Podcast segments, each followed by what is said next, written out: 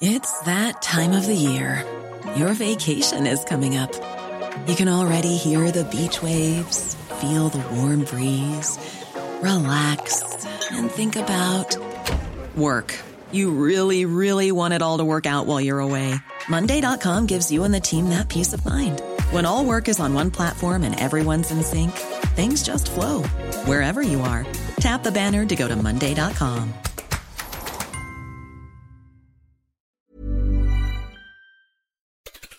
On today's Smart 7, the by elections surprise everyone, MI6 goes looking for Russian spies, and lots more. It's Friday, the 21st of July, it's National Junk Food Day, and happy birthday, Paloma Faith.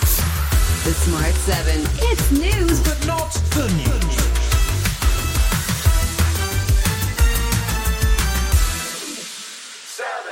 Friday morning saw the results of the three by elections announced. Prime Minister Rishi Sunak had lost three Tory MPs in quick succession, including former Prime Minister Boris Johnson, which put the constituencies of Uxbridge, Selby, and Somerton all up for grabs. Things didn't turn out quite as pundits expected, however, as everyone got a seat. The Lib Dems took Somerton and Frome, overturning a 19,000 Conservative majority. Labour made history by winning Selby, overturning a 20,000 Tory majority and making the biggest swing in by election history. But just as dramatically, the Tories held on to Boris's old seat in Uxbridge by a mere 495 votes as a protest over London Mayor Sadiq Khan's plan to expand ULEZ. Brand new Tory MP, not a phrase we're expecting to hear often, Steve Tuckwell says his super slim majority is a protest vote. The people here have been telling me that this has a, been a referendum on ULEZ, and it clearly has. And now that, that message has come through loud and clear. You know, the ULEZ expansion, the determination to, to wreck businesses, the determination to cost families £4,500 a year has cost Labour the election this evening. Labour's win in Selby sees Keir Mather at just 25 become the youngest MP in the Commons, and he was firmly on message as he made his victory speech. In a year's time, I believe we will be on the precipice of a Labour government.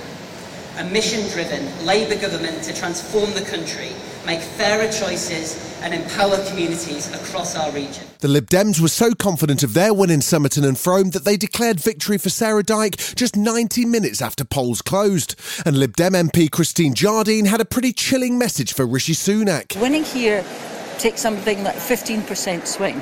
There are 30 Conservative seats that are within 10%. So if we can achieve this sort of result here, we can win in other places as well.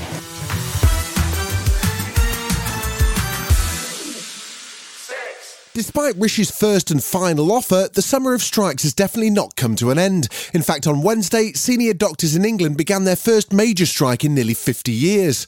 Tom Dolphin of the British Medical Association's Consultants Committee says because of the current crisis in the NHS, with 8,000 vacant doctors' posts, they felt they had to act. We've reached that point now where we've got no choice but to strike because the government refuses to negotiate, refuses to even recognise that there's a problem, and the government will need to sort this out if they want us to get through that backlog of, of people waiting for treatment. Health Secretary Steve Barclay says the government has already acted on pensions and made a pay offer, so he doesn't see the need for strike action. We have listened to the independent pay review body recommendations, and it's now time to put patients first. Train strikes are also scheduled for the next two Saturdays as a new row over ticket offices rumbles on.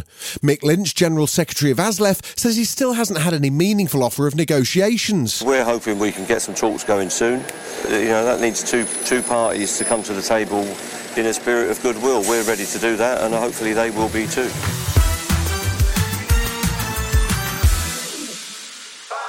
Russia's continue to hammer Ukrainian cities, focusing in particular on ports including Odessa in the wake of the collapse of the Black Sea grain deal.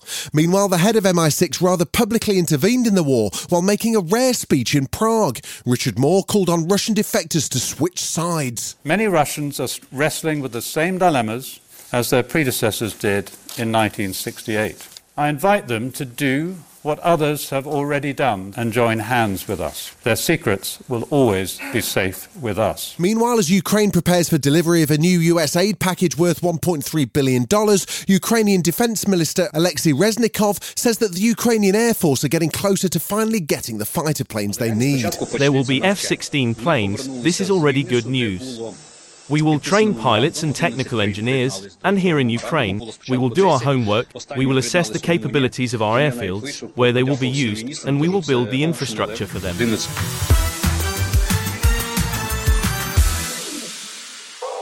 The fate of the BBC's mystery presenter remains undecided, apparently. After much drama, BBC newsreader Huw Edwards was identified as the star at the centre of a Sun story that turned out to be mostly hot air. Police found no evidence of criminality, but a BBC internal investigation is continuing. BBC Director General Tim Davie appeared before a Commons committee this week, but he wouldn't be drawn on when a conclusion might be reached. Chair of the House of Lords Communications and Digital Committee Baroness Tina Stowell says she's happy to wait until the internal process has run its course. I was also pleased to hear that in their contracts they do have a disrepute clause because I think that's what people are keen to ensure that the people they see that they recognise the responsibility they carry because you know people are paying paying their wages and they don't have much choice. Still to come on the Smart 7, the Women's World Cup gets underway and Ice Spice talks Tay Tay. Right after this. It's that time of the year. Your vacation is coming up. You can already hear the beach waves, feel the warm breeze, relax, and think about work. You really, really want it all to work out while you're away. Monday.com gives you and the team that peace of mind. When all work is on one platform and everyone's in sync, things just flow wherever you are. Tap the banner to go to Monday.com.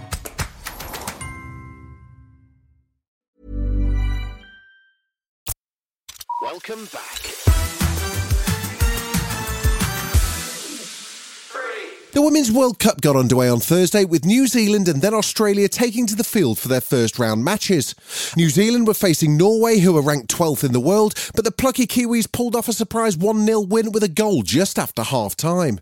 Captain Ali Riley was delighted that the team could bring positivity to the nation. I'm so, so proud. We've been fighting for this for so long and we had a clear goal that we wanted to inspire girls, young people around this country and around the world. And I really think we did that tonight. Anything is possible.